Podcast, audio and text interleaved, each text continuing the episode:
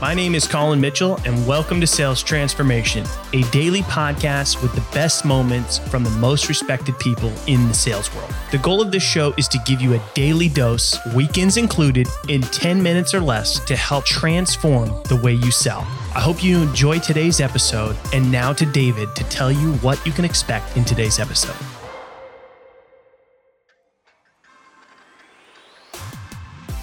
Well, it's not just about what you earn, but also what you learn. We already know the three stages of founders' involvement in the sales process. In fact, in his previous round with Colin, Scott Sambucci already started discussing founder everything sales, which is the first stage. Today, we'll be learning the second stage, which is founder led sales. So, what is it about? For Scott, it's not about the sales and the customers that you got, it's about learning how you got them. This is also where you start hiring your first sales talent, and it is crucial for you to pass on what you learn. Find out more in this latest episode of Sales Transformation.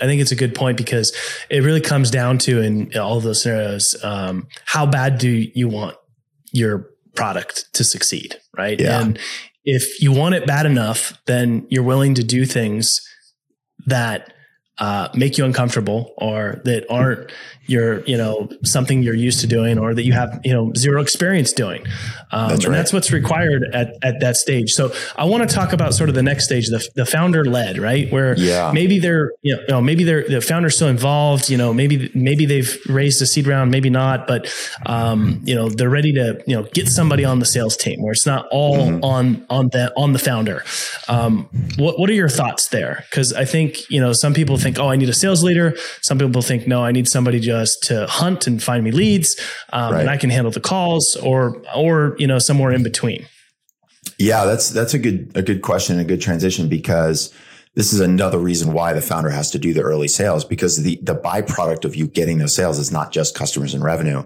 It's learning about how did I get those customers? Like what are the channels I had to use? Was it just network and referrals?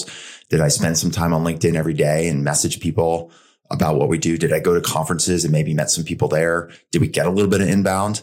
Like what did it take for me to cobble together those first 10 customers? because that starts to build out a little bit of a prospecting plan of action. It's not the full playbook or framework, but it's like, okay, I know if I send these kinds of messages to these kinds of people, I can get a response rate. We have a founder we're working with right now. And he basically said, look, if I send 10 LinkedIn messages to these kinds of people at these companies, I'm getting one out of 10 is replying back and, and it's leading to a meeting. I'm like, dude, that's fantastic. And it gives him a little bit of a core playbook to say, okay, this is the kind of message and the targeting, and this is the results I should be getting.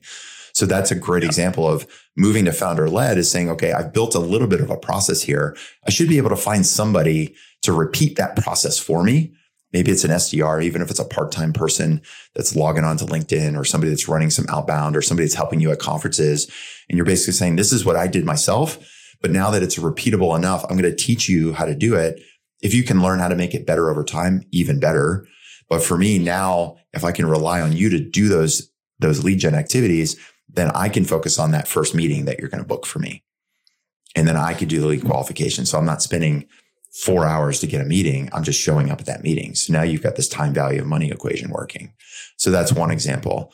Um, the second would be sort of on the back end of the sales process. Now you have 10 customers.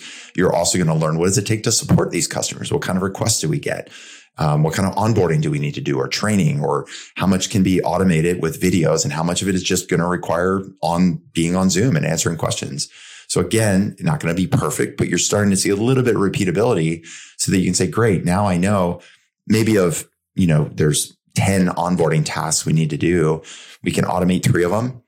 And now I got seven left. And maybe one or two of them, I still need to be involved, or my co-founder CTO needs to be involved because there's some technical speak. So now we got six of these tasks of the 10 that are left. I can find somebody and teach that person how to set up accounts, how to do basic training, how to reset logins, how to get people on board, how to do a two week review or a, a, monthly review of the dashboard with that customer to make sure they're seeing the value. So it's, it's, it's, there's so many byproducts by doing those first 10 customers that allows you to start moving yourself up ever so slightly. So now you're managing a little bit of process and a few people. And by doing that, it also teaches you as a founder how to hire sales related talent because you may have had experience hiring product managers or engineers or some other type of skill. But if you've never sold before, you certainly never managed salespeople before, let alone hire salespeople. So by learning how to yeah. find and recruit that talent and manage that talent, it's teaching you also the rudiments of what it takes to be a sales manager. Thanks for tuning in to today's episode. If you're enjoying the show, drop us a review on your favorite podcast platform.